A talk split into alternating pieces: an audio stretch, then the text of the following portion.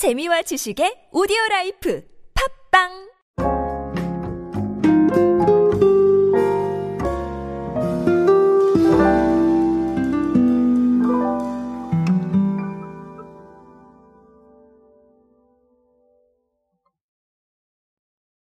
라면 시장은 정말 아주 경쟁이 심한 시장 중에 하나라고 저는 생각을 합니다.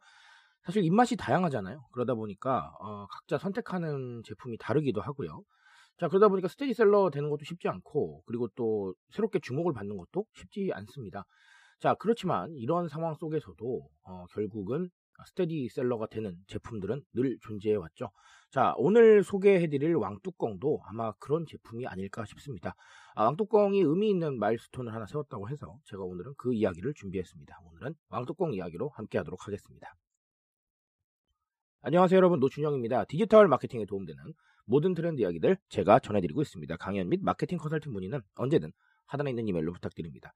자, 아, 팔도가요 왕뚜껑의 누적 판매량이 22억 개를 돌파를 했다라고 아, 최근에 밝혔습니다.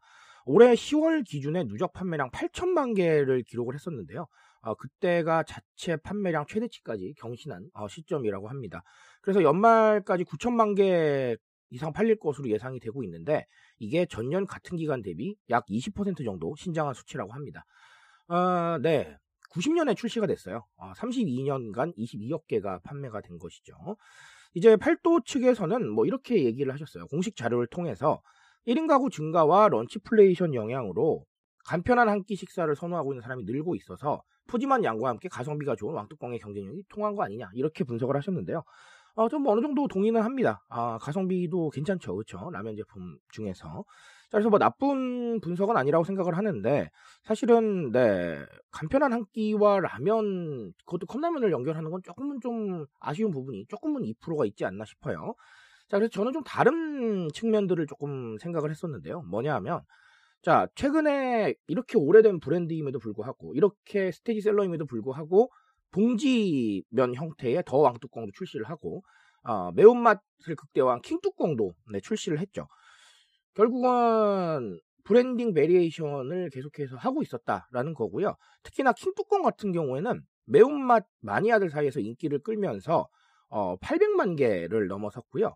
그리고 라임맛 왕뚜껑도 낸 적이 있었고요.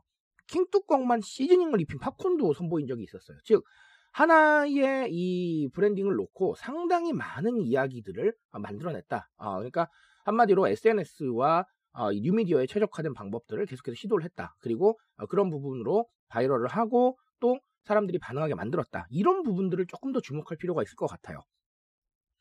자, 아, 여기서 말씀을 드리고 싶은 건 결국은 컨슈머에 대한 얘기겠죠.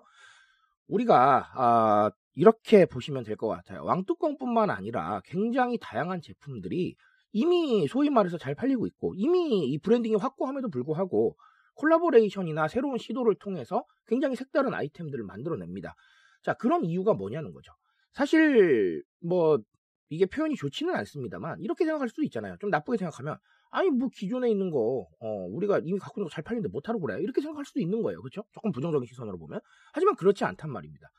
자, 아, 이렇게 보시면 돼요. 기존의 매스미디어 시대에는 이렇게 소위 말해서 중심을 딱 잡고 있는 제품, 이 제품에 대한 광고만 나가면 충분히 괜찮았어요. 나쁘지 않았는데, 자, 지금은 광고 도달이 계속해서 떨어지는 시대죠. 그리고 유튜브에 광고를 하셔도 사실은 우리 광고는 넘기려고 하잖아요. 그러니까 자연스럽게 퍼져나갈 수 있는 컨텐츠나 아니면 사람들이 직접 반응할 수 있는 이런 제품들이 필요해졌는데, 사실 그게 펀슈머인 거예요.